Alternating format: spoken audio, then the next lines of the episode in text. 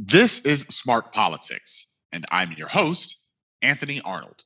A lot of what I try to do on this show is to provide context, to go beyond the headlines, the breaking news, and search for the details and context that helps the news make more sense. There's always more to the story, and everything is more complicated than it initially seems. For the next few episodes, I'm taking that approach and applying it to the subject of political violence. Last year, we witnessed a shocking act of this. The riots at the Capitol were a reminder that while we may wish the United States was immune to that kind of chaos, the truth says otherwise. And in the aftermath of that event, there were many well intentioned people who stated that violence must always be condemned and that it can never be a part of the answer to political questions. But the Capitol riots aren't the only example of recent politically motivated violence. There were also the protests and, yes, riots that swept the country as a result of the ongoing mistreatment of Black Americans by police. And for reasons related partially to politics, the responses to those two events could be very different, even when it was the same person responding to both. It's tempting to say that these reactions were motivated entirely by partisanship, that your view of their appropriateness was a direct result of how much you relate to the people responsible. But I don't believe that. Violence is complicated, in part because our history is filled with so many examples of it wars, revolutions, protests, and assassinations are scattered across thousands of years. In fact, you can't really understand the history of the West without studying violence.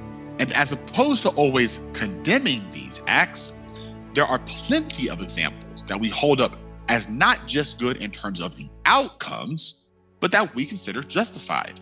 For instance, few people in this country would make the argument that the American Revolution was unjustified or that the cost wasn't worth it.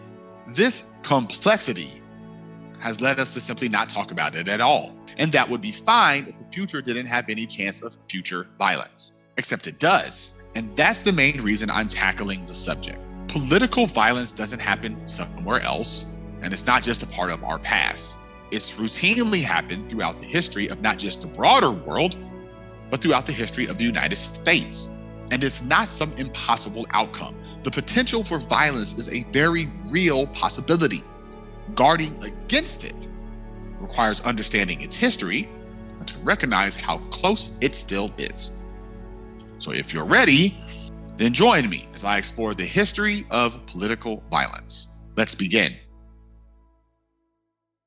The most sensible place to start is with the acts of violence that directly led to the creation of the world today the Great Revolutions.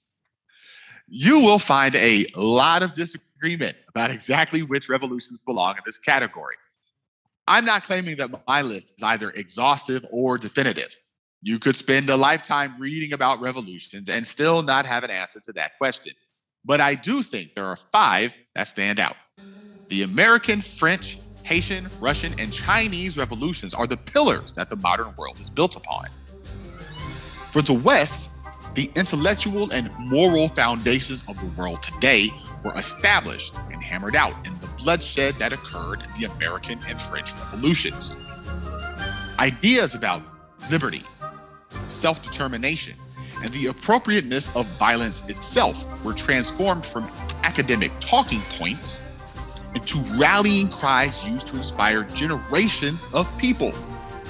And here in the United States, we look at the men who led the American Revolution as heroes while some of the shine is worn off of men like Washington and Jefferson, that shouldn't distract us from the fact that Mount Rushmore stands as an eternal monument to our reverence. And the most popular musical of the modern era was about Hamilton, a man who was transformed into a household name centuries after his death. Their legacies will always be complicated. People are messy. But the war itself and the ideas behind it are less so. We internalize the idea that freedom is always worth fighting for, that tyranny is always worth resisting and that the spilling of blood is sometimes justifiable. But if the American Revolution is the one that established these ideas as good, then the French Revolution is the one that established their limits. Today, the French Revolution is a cautionary tale. Any would be revolutionaries are met with claims that they're another Robespierre. The idealist turned tyrant who represents both the promise and peril of resistance. And the ending of the French Revolution, which ushered in a new era of tyranny under Napoleon, represents the worst outcome for many. However, even in failure, it looms large. The phrase liberty, equality, fraternity, which first showed up in the revolution, is today the national motto of France. But its influence has extended well beyond France's borders. The spirit of those words shows up not just in other countries' documents or in their political parties, but in the Universal Declaration of Human Rights issued by the United Nations in 1948. Article 1 of that document reads as follows All human beings are born free and equal in dignity and rights. They are endowed with reason and conscience and should act towards one another in a spirit of brotherhood, liberty, equality, fraternity. Like the American Revolution before it, the men behind the violence are complicated, but their ideals and values are so strong that we accept, at least in theory, that roughly 40,000 deaths between the two of them is a price worth paying. But no revolution represents those ideals more purely while also showcasing the way politics warps our responses more than the Haitian. You could go a lifetime without hearing anything about the Haitian Revolution. You won't read about it in many textbooks. There aren't any Hollywood movies and shows about it. A name like Toussaint isn't recognized like Robespierre or Jefferson. If you didn't seek out a chance to learn anything about it, then you might not ever know it existed. And yet, no act of resistance better represents a demand for liberty and equality. The American and French revolutions, while about resistance to tyranny, were largely led by people living lives of comfort and leisure. Washington and Jefferson may have felt stifled and oppressed, but they were still the upper class of their day. They were men of extraordinary means and wealth. The revolution wasn't about their literal freedom. In stark contrast, the Haitian Revolution was about fighting for that freedom in its most basic way. The Haitians were slaves, and what they were fighting over was the right to no longer be slaves. They were fighting to enjoy the most fundamental rights that a person would hope to enjoy. And they were doing this against France a nation that claimed fighting for these rights was a justifiable use of violence. But the politics of the time dictated that, despite the fact that their struggle was built on the ideas of freedom and liberty, their skin color meant that the revolutionaries of France and America wouldn't be supporting them. And those lessons are still relevant today. The way that we always responded to the demands for civil rights, the way we ignored the plight of the Uyghurs, or the condition of those in Haiti today. We built our nation and our freedoms with violence. But not only won't we recognize the justice in others doing the same, we'll even resort to violence to stop them. But the Western world is not the entire world. And any discussion of political violence must include both the Russian and Chinese revolutions. Now, I'm putting them together not because they're the same, but because to those of us in the West, they've come to stand for the same thing the dual threats of communism and socialism. Our fear of those ideas stems from the two revolutions that represent them. And in particular, we've reduced them down to Stalin and Mao, two of the 20th century's most terrible monsters. Now, there's no doubt that these men weren't good. Their actions and the violence surrounding them speak for themselves. But it's also true that in this country, we haven't extended to them or their ideas the kind of sympathetic reading we've extended to our own history or the monsters that filled it. In the US, we recognize correctly that our founding fathers were complicated men, that their failures don't necessarily wipe out the good they did or the value of their ideas. We give them the benefit of the doubt, trying to walk the line between worshiping them and disrespecting them. We don't, however, extend that courtesy to others.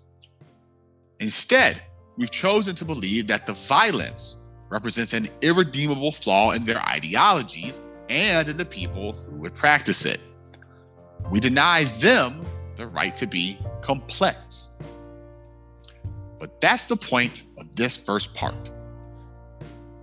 Everything I mentioned is political violence, and few topics are more complicated. The words, ideals, and values may have been different. They weren't all fighting for the same thing. But from the United States to Haiti to China, separated by half a world and centuries of time, it really was violence that shaped the world, formed countries, and established the new order. The problem with attaching an absolute value to political violence is that not only do you find yourself unable to grapple with it in our own past, but you also can't make sense of the modern world. If violence is bad and the people who practice it are evil, then what does that say about our own revolutionaries? Would you apply that logic to the Civil War or either of the world wars? And if it's a matter of the morality behind the violence, then what explains our lack of support for Haiti in their day or the Uyghurs in our present day? If any group of people could be justified in using violence, they certainly have a strong case. Here at home, should Black Americans resist violence from the state with violence of their own? And it's that last example that's going to drive the next two episodes. Because we're going to turn away from the world and focus on political violence here in our own country.